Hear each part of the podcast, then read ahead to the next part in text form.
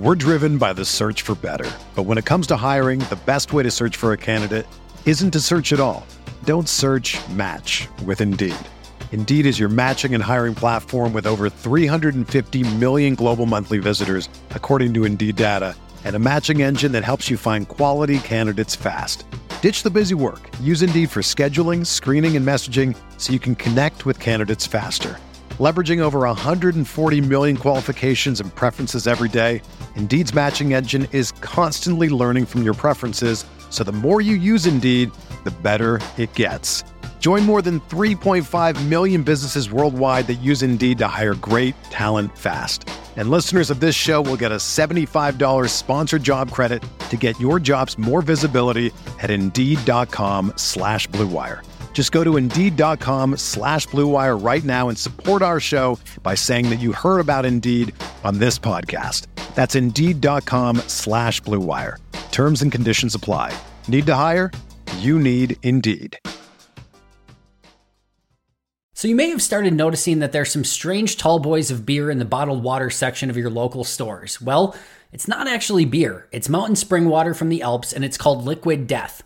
Why is this water called Liquid Death? Well, because it will brutally murder your thirst, and their infinitely recyclable tallboy cans are helping to bring death to plastic bottles. They'll also donate 10% of the profits from every can sold to help kill plastic pollution. See, what you may not know is that most plastic isn't actually recyclable anymore, and the plastic you throw in a recycling bin actually just gets sent to a landfill because it's not profitable to recycle. Aluminum is infinitely recyclable and actually profitable for recycling facilities. So go get Liquid Death at your local Woodman's, 7-Eleven, Roundy's, or Hy-Vee, or find a Liquid Death retailer near you with our store locator tool at liquiddeath.com slash packaday, P-A-C-K-A-D-A-Y. That's liquiddeath.com slash packaday.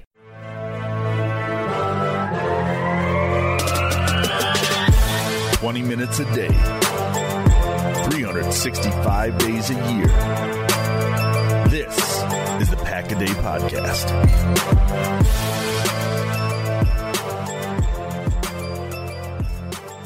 What's up, everybody? Welcome back to the Pack a Day Podcast. Happy Packers Game Day. I'm your host, Andy Herman. You can follow me on Twitter at Andy Herman NFL. Thanks so much for being here today. If you have not hit that subscribe button already, please make sure to do so. We're working our way to 10,000 subscribers. So any additional follower, subscriber, anything would be greatly appreciated. But more than anything, just so glad you're here checking out this pregame edition of the Pack a Day podcast.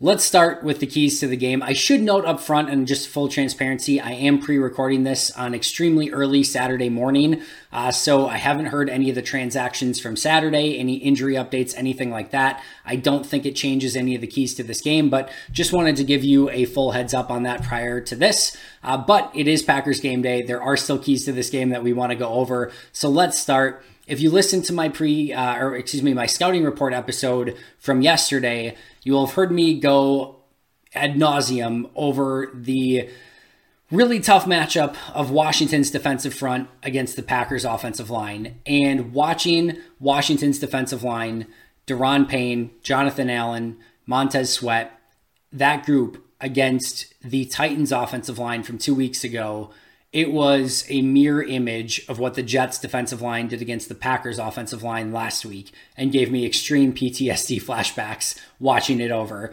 because just full transparency and full honesty like it, it was nerve wracking watching Washington play against the Titans offensive line when you know in the back of your head that the biggest weakness that the Packers have right now is their offensive line play. Heck, we don't even know how they're going to line up on the offensive line.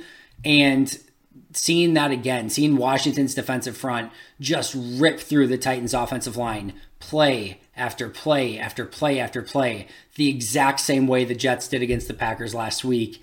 It's like, listen, I know Green Bay is the better overall football team.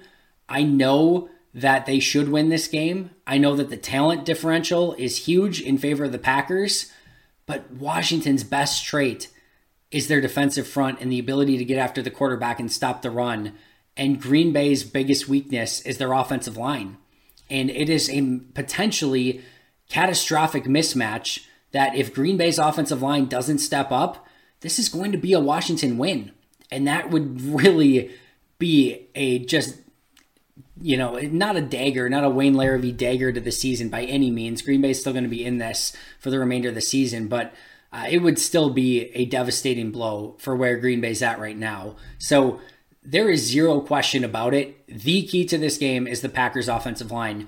And clearly, they do not have to be perfect. There are going to be some issues. Aaron Rodgers is going to get sacked. The offensive line is going to struggle to open running lanes for Aaron Jones and A.J. Dillon. That just is what it is. But they have to be better. This can't be another 20 pressure performance. They've got to, at minimum, at minimum, cut that in half and probably cut that into like a fourth. And that's a really tall task against Sweat and Allen and Payne and company. This is a very good Washington defensive front. And Washington has the ability to play that same formula single high, press man on the outside, get to the quarterback with four, win against Green Bay's offensive line, make it difficult to run the ball, have an extra player in the box. And it's just going to make things very complicated for Green Bay again. So, how they come up with a solution is going to be interesting. And it mostly just comes down to can the offensive line block better? And if the answer is they can't, that Green Bay will have an opportunity to win because the Titans won against Washington despite having 19 pressures against them, but the the margin is razor razor thin. So number 1, Packers O-line versus Commanders defensive line. Number 2, they have to stay patient with the running game. Have to keep feeding Aaron Jones. I don't care how poorly it's going. It's going to feel like running into a brick wall. If the Titans would not have continued to run with Derrick Henry, they would have lost. If Green Bay does not continue to run with Aaron Jones, I believe they will lose. And I think it's it's not a, a, like a tall ask, right? It seems to be a tall ask because Green Bay continues to fail to give Aaron Jones the football, but he's just his yards over expectation are one of the best in the league. He's a dynamic football player with the ball in his hands. Just feed Aaron Jones. Live with the negatives, live with the inefficiencies because he will pay it off with some big runs and get that running game going. And if he really has the opportunity to burst a couple of those or just give Green Bay a boost, I think that he can. I think that he will. And that very much could be the difference in this game. Number three, be wary of Terry McLaurin and Dyami Brown with the splash plays. This is not an easy decision for Joe Barry and how he wants to play this game. And a lot of it is due to the fact of having two playmakers on the outside that can win down the field. And Dyami Brown, I, I think, is a little bit like you know, uh, whether it's a Christian Watson or Romeo Doubs, where it's still inconsistent. So it's not something that you have to be like super cognizant of. But if you let him beat you off the line, he has the ability to burn you deep. He did it twice for touchdowns against the the, the uh, Titans. So you got to be really, really careful and make sure that you are not letting him beat you deep. He's not a playmaker, you know, yet underneath. He's not a great route runner, so just be wary of him. If you have to be a little extra cautious, if you're playing man on him the outside, don't buy any double moves. If he get, you know, gets a 15 yard completion, so be it. Live to see another down, but you can't let McLaurin and uh, Dyami Brown get some of those explosive plays. Very, very well could be the difference in the game, just as it was against the Titans. Number four, Romeo Doubs versus Benjamin St-Juste.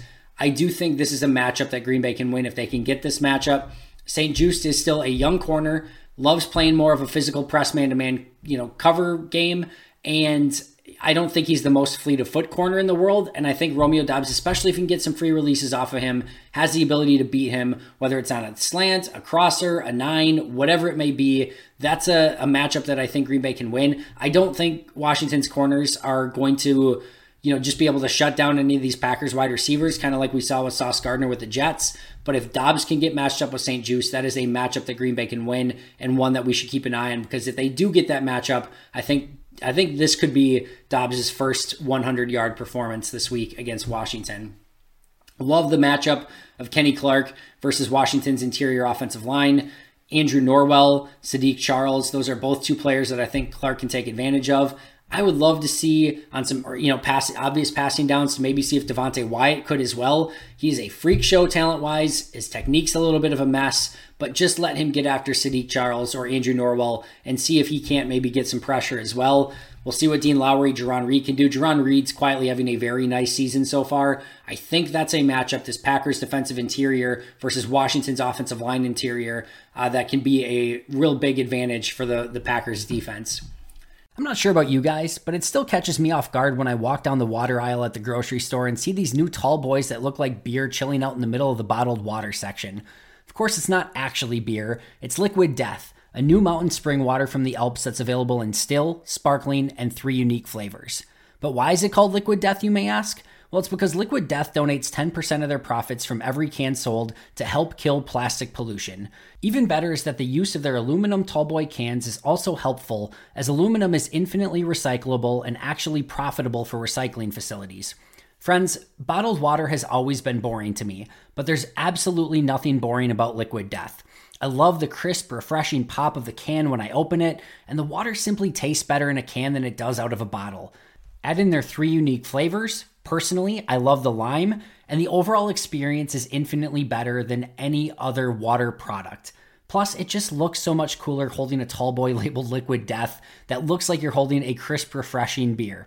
So do me a favor and go get Liquid Death at your local Woodman's, 7-Eleven, Roundy's, or Hy-Vee. Or you can find a Liquid Death retailer near you with their store locator tool at liquiddeath.com slash packaday. That's liquiddeath.com slash packaday. We're driven by the search for better. But when it comes to hiring, the best way to search for a candidate isn't to search at all. Don't search match with Indeed. Indeed is your matching and hiring platform with over 350 million global monthly visitors, according to Indeed data, and a matching engine that helps you find quality candidates fast. Ditch the busy work. Use Indeed for scheduling, screening, and messaging so you can connect with candidates faster. Leveraging over 140 million qualifications and preferences every day, Indeed's matching engine is constantly learning from your preferences, so the more you use Indeed, the better it gets. Join more than 3.5 million businesses worldwide that use Indeed to hire great talent fast. And listeners of this show will get a $75 sponsored job credit to get your jobs more visibility at Indeed.com slash BlueWire. Just go to Indeed.com slash BlueWire right now and support our show by saying that you heard about Indeed on this podcast. That's Indeed.com slash BlueWire. Terms and conditions apply. Need to hire? You need Indeed. Everyone is talking about magnesium. It's all you hear about. But why? What do we know about magnesium? Well, magnesium is the number one mineral that 75% of Americans are deficient in. If you are a woman over 35, magnesium will help you rediscover balance, energy, and vitality. Magnesium supports more than 300 enzymatic reactions in your body, including those involved in hormonal balance. From functional medicine doctors to mental well being and female hormone experts, we all know that magnesium is the one mineral to improve all aspects of well being and health. But which one? Magnesium Breakthrough from Bioptimizers, the trusted choice recommended by leading experts with seven best absorbed forms of magnesium to ensure your body receives the support it needs for overall well-being. Go to bioptimizers.com slash balance today and use code BALANCE10 for 10% off. Support your journey to wellness at B-I-O-P-T-I-M-I-Z-E-R-S dot com forward slash balance. Magnesium Breakthrough from Bioptimizers, your foundation to optimal health and vitality. Number six, I, I can't really believe that I'm saying this because if you would have told me going into the season I needed to say this against Washington, I would have not probably believed you.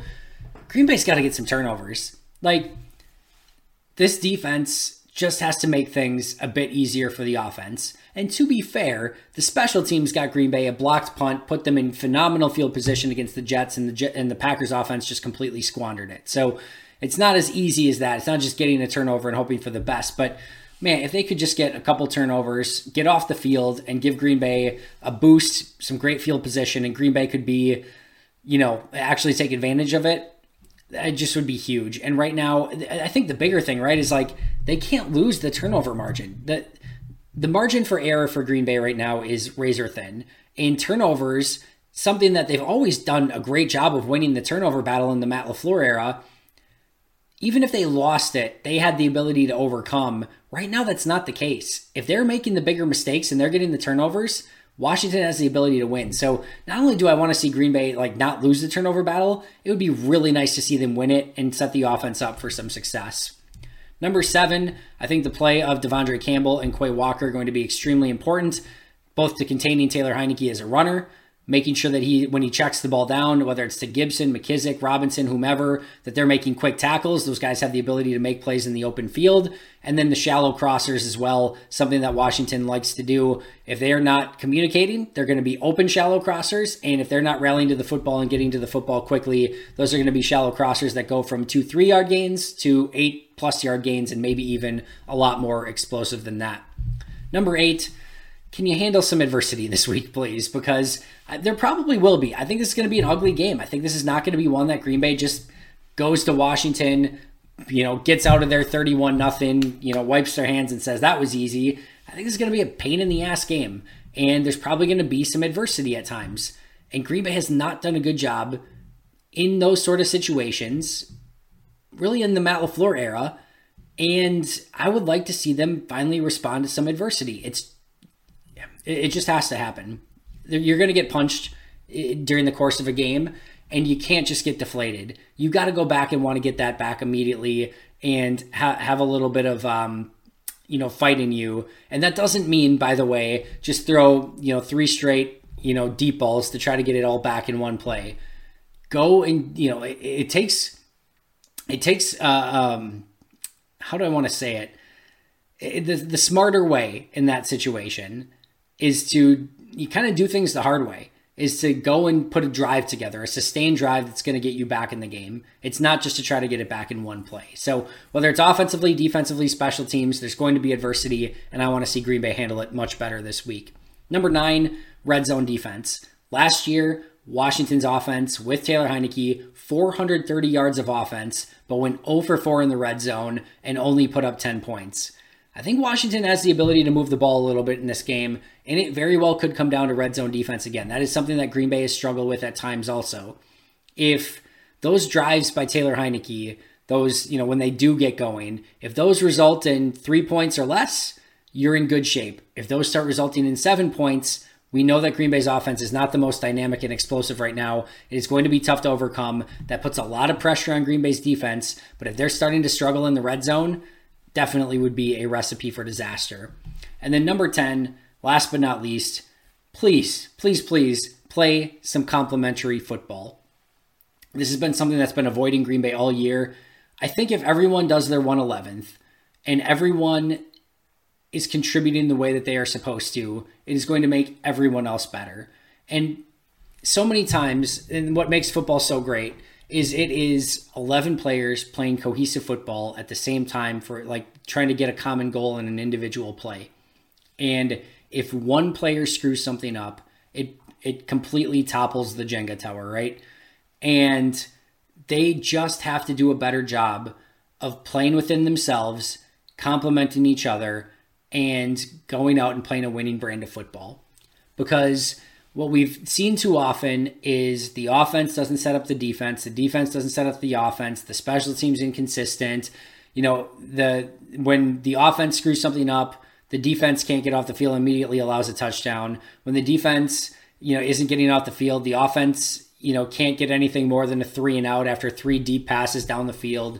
It's just poor complementary football, and even on the same like side of the ball, right? It's like when Kenny Clark and everyone's you know dominating inside, that's the that seems to be the plays where all of a sudden an edge rusher or a linebacker isn't setting the edge, and then they get around the edge rather than funneling it back inside where Kenny and company are dominating inside. Or when the edge is set, then all of a sudden TJ Slaton's out of his gap or Quay Walker's out of his gap, and now you've got a huge crease up the middle. It's just doing your job. It's the Bill Belichick, do your job, do your 111th, play complementary football. And maybe it's not you making the play, but set up the guy next to you. And maybe more importantly, like another thing that I think this team has struggled with is when the when the guy next to you make a, makes a mistake, pick like pick do something to help and, and pick that guy up.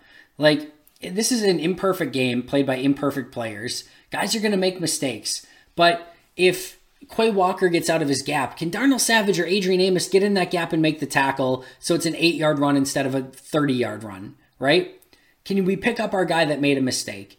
If, you know what, if, if two wide receivers are running in the same, you know, vicinity or whatever the case may be, uh, can, can Rodgers overcome that? And can he pick him up and maybe get outside of the pocket or make a play and, you know, hit his check down? And can the check down maybe make a guy miss? Like, things are going to be imperfect.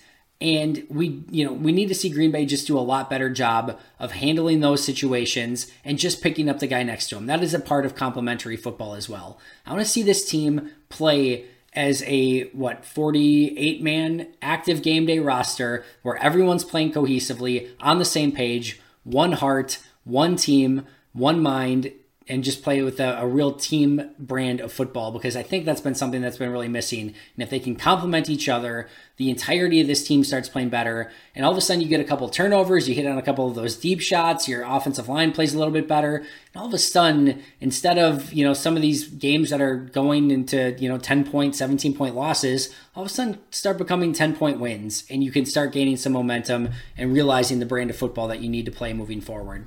Final prediction for this game Packers 20, Commanders 16. I do think Green Bay gets away with a win. I do think it's going to be ugly. I do think it's going to be annoying, but I do think ultimately Green Bay comes out with the victory, a much needed victory before they head to Buffalo next week. So, quick recap on the keys to the game. Packers offensive line is 1A, 1B, 1C, 1D, 1E, 1F. You probably have to go all the way to like Q before anything else starts mattering.